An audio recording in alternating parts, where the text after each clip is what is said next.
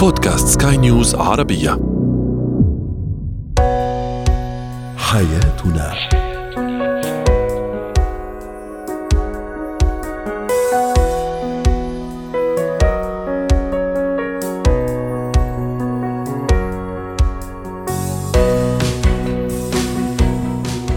مستمعينا الكرام أهلا بكم معنا إلى حياتنا فضاؤكم اليومي الذي يعنى بشؤون الأسرة وباقي الشؤون الحياتية الأخرى والذي يمكنكم الاستماع إليه عبر منصة Sky News Arabia dot com slash podcast وباقي منصات سكاي نيوز العربية الأخرى. شاركونا عبر رقم الواتساب 00971 561 ثلاثة. معي أنا آمال شاب. اليوم نتحدث عن عصبيه الشريك أو الشريك العصبي.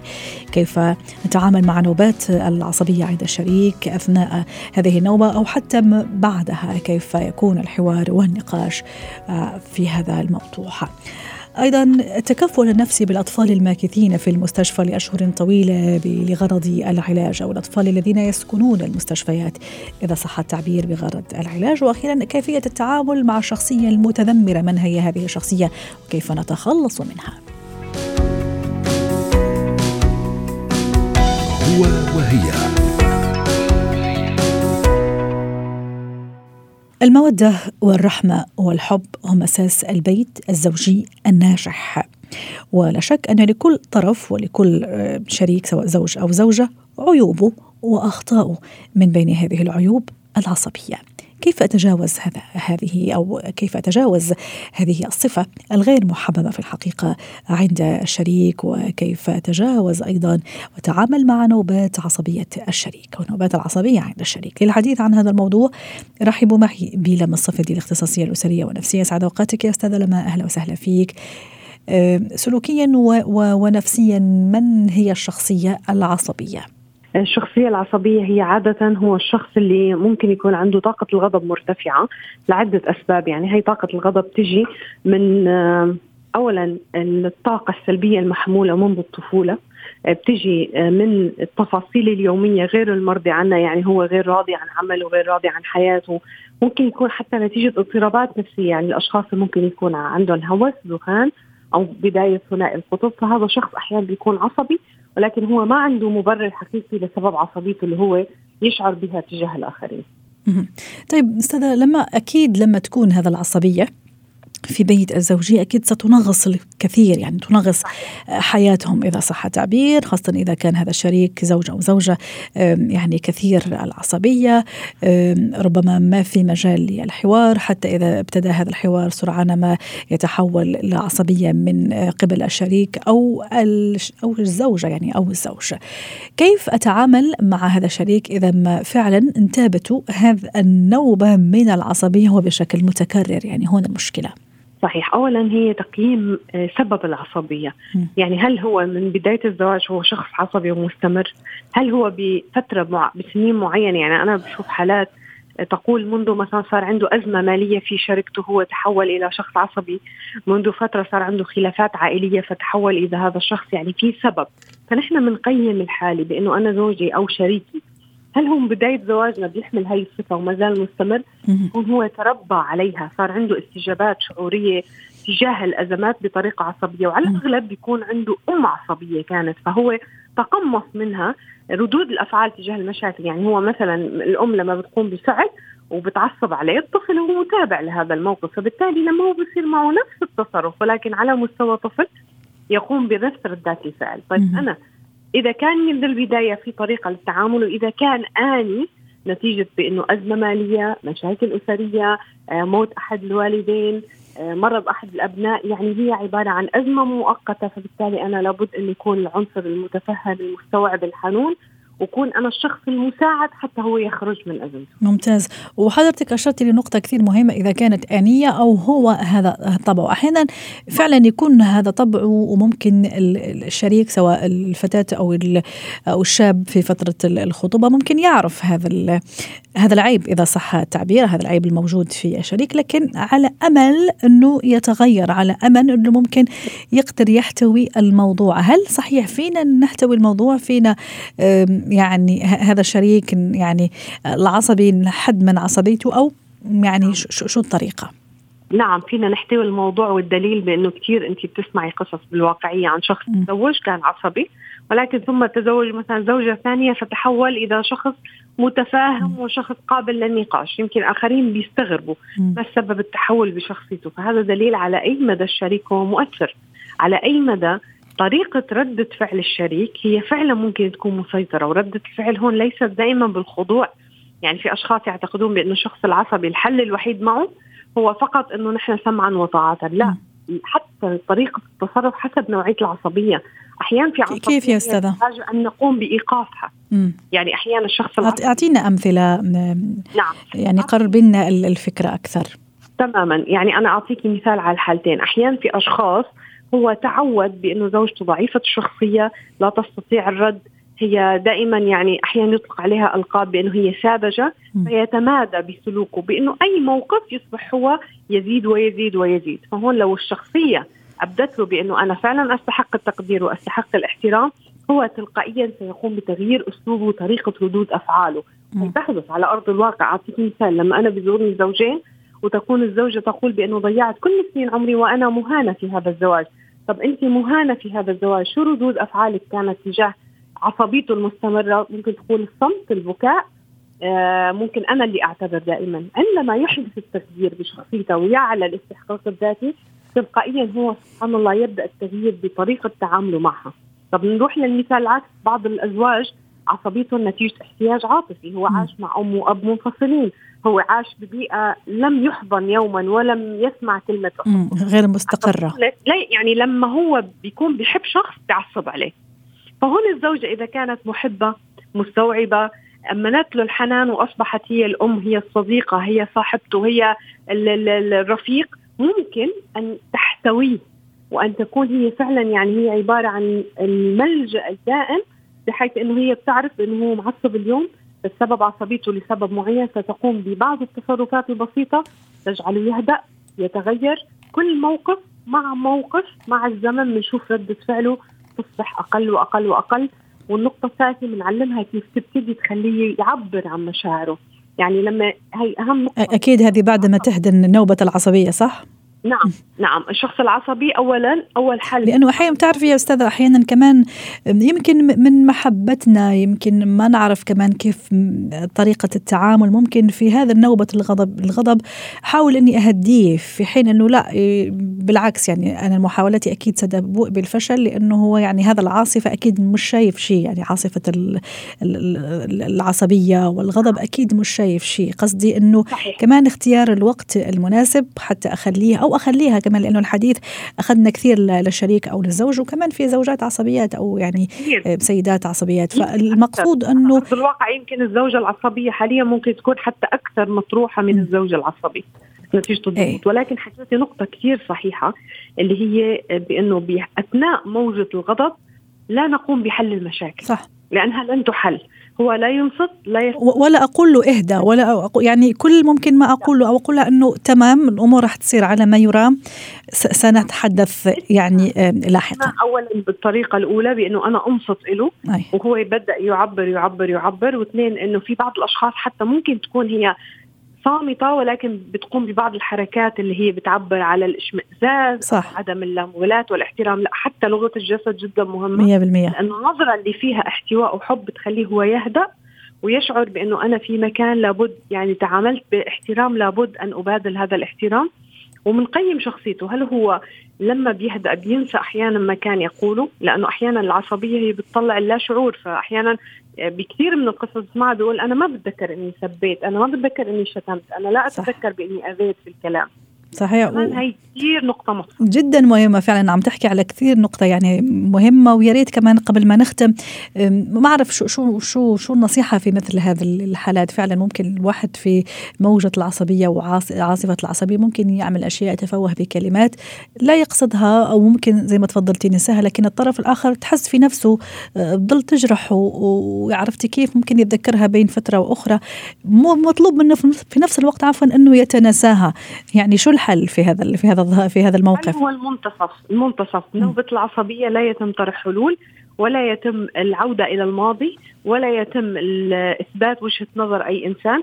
اللحظات العصبية القصوى الاستماع. يعني لابد انه يكون في طرف منصف بيهدئ من عصبية الطرف الآخر بصمته لا أنا أقصد هل أرجع بعدين بعد ما تهدأ هذا الثورة إني أرجع نعم. أنبه الطرف الآخر إنه ترى نعم. آه قلت كذا كذا أو قلتي كذا كذا وتراها يعني وجعتني رغم إنك أنت ممكن مش قاصدها لكن وجعتني الكلمة صح تماما نفس الكلام تحديدا اللي حضرتك تفضلتي فيه مم. بأنه أنا برجع في بعد فترة الصفاء بأنه أنا بجرب أطرح الموضوع إنه بمشكلتنا الماضي كان في بعض الكلمات ولكن زعجتني مم. أنا متفهم أنك أنت كنت بلحظة غضب حتى لا تعاد الثورة من جديد يعني العصبية.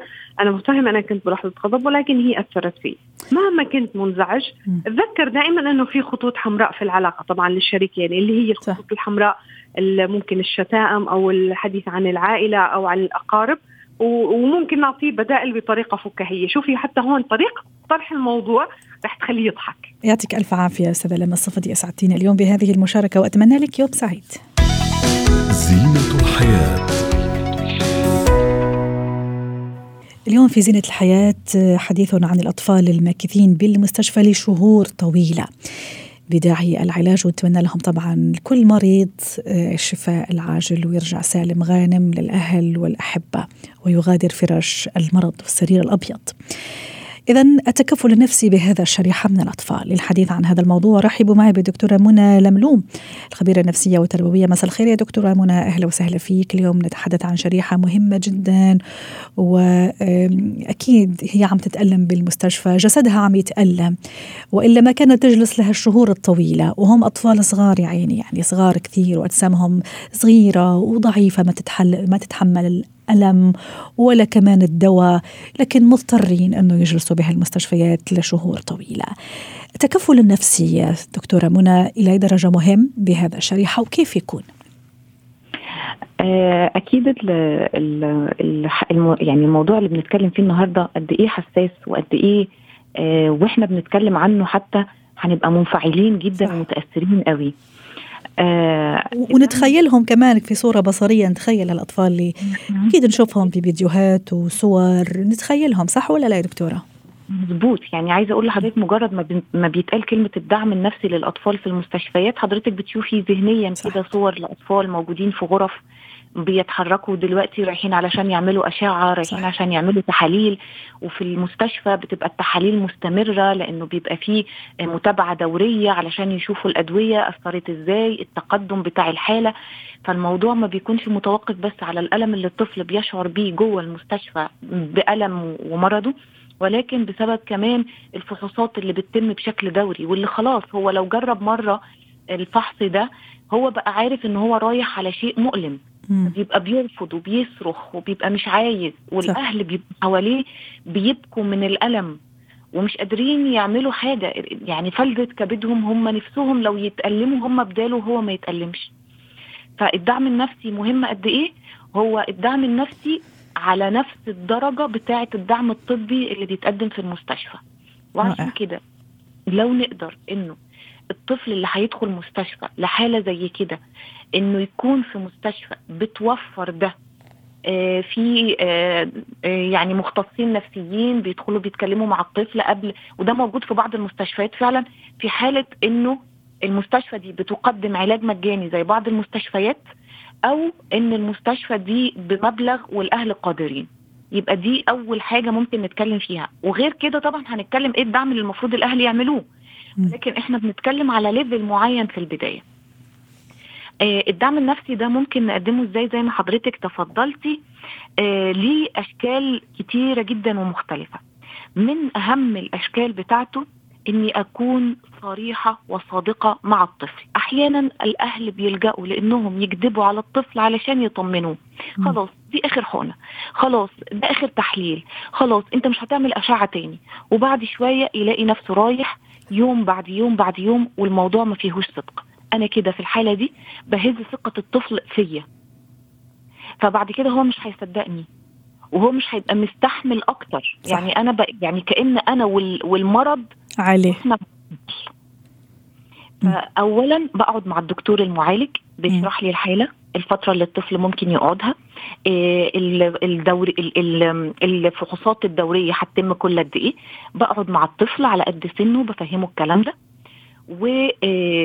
وبسمع منه مع ملاحظة حاجة مهمة قوي يا أستاذة أمال م. إن الطفل بيلجأ للكتمان في حالة الألم الشديد اللي زي كده. عمره ما هيعرف يعبر عن اللي جواه بشكل صحيح. فمهمتي في جزئية الدعم النفسي إني أساعده إن هو يعبر. أساعده إن هو يعبر ممكن بلغة حتى وإن بكى يا دكتورة منى حتى وإن عيط. طبعا يبكي يبكي طبعا مم. لأنه الألم بيكون شديد. والخوف على نفسه شديد. فأنا أسيبه يبكي. وأحيانا ممكن يدخل في نوبة من الصراخ والغضب. صح. أسيبه يدخل. ممكن أحيانا عدوانية يا دكتورة منى ولا؟ ممكن يمسك حاجة من اللي حواليه يرميها صح. على الأرض عايز يكسر عايز يطلع غضبه في حاجة. أنا المفروض إني ما يعني ما كتفهوش ما ما أقولوش اهدى آه، ما أقولوش اللي أنت بتعمله ده غلط. لا هو بينفس عن اللي جواه لأنه مش عارف أو يعبر بطريقة صحيح. دكتورة أه، على ذكر موضوع التنفيس وحضرتك عم تحكي على نقطة كثير مهمة زي ما تفضلتي ممكن في مستشفيات تهتم بهذا الجانب يعني يجيبوا أخصائيين أه، نفسيين يحاولوا يتحاوروا معه. كمان أه، في كثير مبادرات أحيانا فردية شخصية وأحيانا كمان جمعوية خلينا نقول جمعيات تعنى بها الموضوع ممكن تجيب لهم مهرجين شوي ينفسوا عليهم أه، ألعاب قصص أه، إلى درجة كمان هذه النقطة كثير مهمة. وكيف أتعامل أيضا يا دكتورة منى إذا طفلي كمان مثلا خلينا نقول هو كان في المدرسة يعني كان تلميذ في المدرسة ثم اضطر يترك المقاعد الدراسه مهم مثلا أني أخليه على تواصل مع زملائه وأخليه يعني ممكن يتابع دروسه إذا صحته تسمح بذلك. هل هذا يساعده كمان من الناحية النفسية؟ آه، كل دي أفكار عظيمة جدا لأنها مش بس بتعمل له دعم نفسي هي كمان بتعمل له دعم اجتماعي. إن أنت المجتمع اللي أنت عايش فيه المجتمع اللي أنت مرتبط بيه هو كمان مرتبط بيك. آه، إذا أنت مفتقد المجتمع ده هو كمان مفتقدك. وبدليل إن أصحابك في المدرسة جايين يزوروك. رائع. ال ال الزيارات اللي بيجوا مهرجين اللي بيجوا بيعملوا بيعملوا ورش حكي. كل الحاجات دي طبعا بتفرق قوي مع الطفل لأنه ال الاختيار الذكي حتى بيتم حكيها. اختيار الحوار الذكي اللي المهرج بيقدمه. إزاي انه كل الحاجات دي ممكن تكون مرتبطة بالحوار الداخلي اللي جوه الطفل اللي عايز يقوله ومش عارف يقوله؟ صح. فأنا زي ما كنت بقول لحضرتك أنا دوري إني أساعده إن هو يعبر عن اللي جواه من خلال الأخصائي أو من خلال الأهل. لكن كمان ممكن يكون من خلال المبادرات الفردية أو الجماعية دي. رائع هيدخل المهرج هيقول أنا حاسس إن أنا تعبان شوية بس استنوا استنوا لأ أنا في حاجة مهمة جدا أنا بفكر فيها. هو يا ترى أنا يبدأ يقول. بيفكر فيها الطفل. صح. ويفكوا كمان ممكن مش كمان يعني أتصور يعني كذا رح يحمسوا أكثر ليكمل هالعلاج ولا يستجيب للدواء وما يعارض لما مثلا يجي الدكتور يعطيه حقنة أو يعمل تحاليل. فكثير مهمه هالنقطة وحتى نختم معك يا دكتورة في أقل من آه، 30 ثانية. حضرتك اشرتي لموضوع الأهل. أنا كمان ما في أعطي دعم لابني أو ولدي اللي صار له شهور بالمستشفى وأنا منهار من جوا. قصدي موضوع التقبل والتكيف مع الموضوع على مستوى الأهل كثير ضروري حتى آخذ بإيد هذا الطفل. حتى نختم. آه الكلام ده في منتهى الأهمية وعلشان كده الدعم المفروض ما يكونش بيتقدم للطفل بس يكون كمان لو ممكن بيتقدم للأهل. لأن هم لو ما عندهمش الطاقة دي هم ال- ال- الطفل مش هيقدر يعمل. ولو تسمحي لي في أقل من 15 ثانية هقول لحضرتك تجربة آه، صوفيا وعالم اسمه دوج ديتس. العالم ده لأنه كان بيشوف آه، إن الأطفال لما بييجوا يدخلوا على الرنين المغناطيسي بيتألموا جدا. قرر إن هو يعمل تجربة حلوة من خلال إنه يفهموا ال- الجهاز ده ما هو إلا سفينة فضاء. مهم. وان الأصوات اللي هتسمعها دي الأصوات بتاعت سفينة الفضاء وهي بتتحرك. فالاهل لما بقوا يشوفوا بنتهم صوفيا اللي اتعمل عليها التجربة داخلة جوه الجهاز بتاع الأشعة ده وهي مش خايفة وهي بتضحك وطالعة بتضحك ده أكيد فرق معاهم جدا. فيعني على قد ما نقدر يكون الدعم مقدم للطفل ومقدم للأهل. رائع. أنا بدي أتشكرك دكتورة منى على آه، هذه المشاركة معنا اليوم وعلى إثراء النقاش. شكرا لك يا دكتورة منى لملوم الخبيرة النفسية والتربوية ضيفتنا. العزيزة من القاهرة. مهارات الحياة. في محيطنا جميعا صديق قريب زميل ممكن من الأشخاص المقربين من أصحاب الشخصية المتذمرة. من هم هؤلاء؟ من هو صاحب الشخصية المتذمرة؟ وكيف أفلت من هذه الشخصية؟ للحديث عن هذا الموضوع رحبوا معي بنور هشام مدربة مهارة حياة. سعد أوقاتك يا أستاذة نور. أهلا وسهلا فيك. اليوم نتحدث عن شخصيات في الحقيقة شخصية مزعجة شوي خاصة إذا كانت يعني يعني مضطر أني أكون معها بشكل إذا مش دائم شبه دائم أو شبه يومي. من هو الشخص المتذمر؟ ولماذا يتذمر؟ آه يسعد أوقاتك وأوقات جميع المستمعين. فعليا مثل ما قلتي هو الأشخاص المتذمرين ممكن يكونوا حوالينا ممكن إحنا نكون هذا الشخص المتذمر نفسه أحيانا. وخلينا نقول إنه ما في منا ما حدا منا ما عنده نوع من الشكوى ونوع من الفضفضة ممكن للآخر من ضغوطات الحياة سواء في العمل أو في حياته الشخصية. ولكن متى بيكون هذا التذمر تذمر طبيعي؟ ومتى بيتحول لأنه بتقولي عن هذا الشخص هو شخص متذمر أو كثير الشكوى.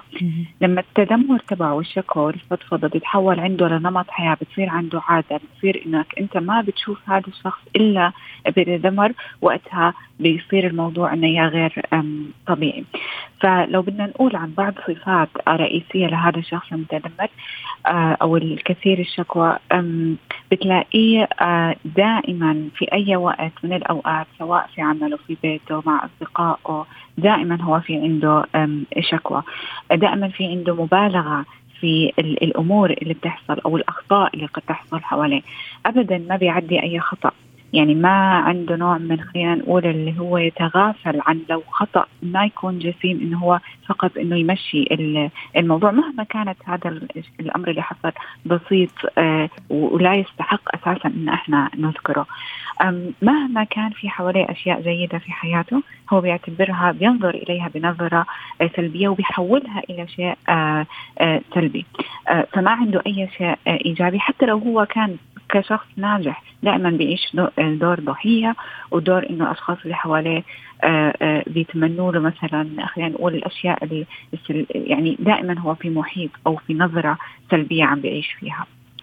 طيب هذا الشخص ليه عم يتدمر؟ شو اللي عم يخليه آه يشتكي طول الوقت مهما كان هو ممكن تكون أموره جيدة. أحيانا بعض الأشخاص بيحبوا إنهم يلفتوا انتباه الآخرين بانه هو يعيش آه، جو آه، ضحية وانه هو دائما إنسان مضطهد ودائما إنسان أموره آه، مش ماشيه فهو بيعتقد إنه لو عمل هذا الموضوع فهو هيك عم يجذب اهتمام الأشخاص اللي حواليه. وبعض الأشخاص بيكون عندهم غير جذب الاهتمام عنده هو فعليا نقص عاطفي. بتلاقيه آه، أساسا في بيته ما عنده إشباع للعواطف اللي هو بيحتاجها من الآخرين. فكيف بده الآخرين يتعاطفوا معه؟ بيروح بيخبرهم عن مآسي وعن مشاكل وبيكبر ويضخم الأمور اللي بتحدث في حياته. بيعتقد إنه بهذه الطريقة هو عم يستعطف آه الآخرين وبيعبي الفراغ صح. واحيانا بيأثر بشكل أو بآخر يا استاذه نور خاصه إذا كان صباح وعشية ومساء وبعد الظهر وبعد العصر. يعني إلا ما راح يسحبك شوي لمنطقته كيف أفلت بجلدي إذا صح التعبير؟ وكيف أهرب من هذه الشخصيات المتذمرة؟ طبعا بدك تفرقي هون ما بين الشخصيات اللي انت ممكن انك تنفصلي عنهم بالنهاية بعد ما تمرقي بالخطوات اللي حنحكي عنها والأشخاص الآخرين اللي هو معك في البيت واحيانا صح. في ظروف العمل اللي ما بتقدري إنك انت تنفصلي عنهم 100% فأول شيء من البداية بدك تفهمي ليه هو عم يعمل هذا هذا السلوك؟ هل هو فعلا بمر في مشكلة؟ يعني أحيانا هو لما بيشتكي هو فعلا عنده مشكلة كبيرة محتاجة إلى حل، فهل فعلا في عنده أمر أو شكوى تبعته هي مهمة إنه أنا فعلا آخذ بالكلام اللي هو بقوله أساعده في الحل. فأفهم هو ليه عنده هذا هذا السلوك أو هاي الشكوى. أحاول إني ما خلينا نقول آه، يعني أغضب منه لأني كل ما أغضب كل ما خليته يشتكي أكثر وكل ما استفزيته إنه هو يضخم الموضوع اللي هو عم بمر فيه. مثل ما حضرتك ذكرتي أنا لو حدا قدامي طول الوقت عم يشتكي وعنده مشكلة. أنا فعليا رح أتعاطف معه ومش غلط إني أنا اظهر له أنا متعاطفة مع الأمر اللي أنت عم بتقوله ولكن يكون في عندي لمت يكون في عندي حد لإظهار هذا آه، التعاطف. وأبين له قدر أو حجم أحاول أشرح له حجم المشكلة آه، اللي هو فعلا عم عم بواجهها. هلا فعليا أنت في بعض الأشخاص كنصيحة إنه إنك تقدمي له حل أو نصيحة هو ما راح يتقبلها ولكن يمكن أنت تسألي يعني أنت أي نصيحة أو حل راح تقدمي له اياه هو حيقول لك إنه لا هذا ما راح رح يطلع لك فيه عيب أو مشكلة. فالأفضل إنك تسألي شو هو الحل المناسب من وجهة نظرك أنت للمشكلة اللي أنت عم آه، عم بتقولها. فهيك بحس إنه أنت آه، عم تتواصلي معه انه أنت متفاهمه الموضوع إنك أنت عم تتعاطفي معه. فممكن فعلا هو يوجد الحلول بنفسه. إذا فعلا أوجد حلول أنت ممكن تساعديه على إنه آه، ينفذ هذه الحلول. لو كان بمقدورك إنك تكوني يعني انفولد أو داخلة في موضوع الحلول اللي هو عم بيذكرها بنفسه. نعم. مثل ما قلنا ما أبالغ بإنه أقدم له التعاطف لأنه هو فعليا راح يستنزفني وراح يستنزف طاقتي خصوصا إذا هو ما كان من الدرجة الأولى بحياته واضح. شكرا لك أستاذة نور هشام مدربة مهارات حياة ضيفتنا العزيزة ويعطيك ألف عافية وأتمنى لك يوم سعيد.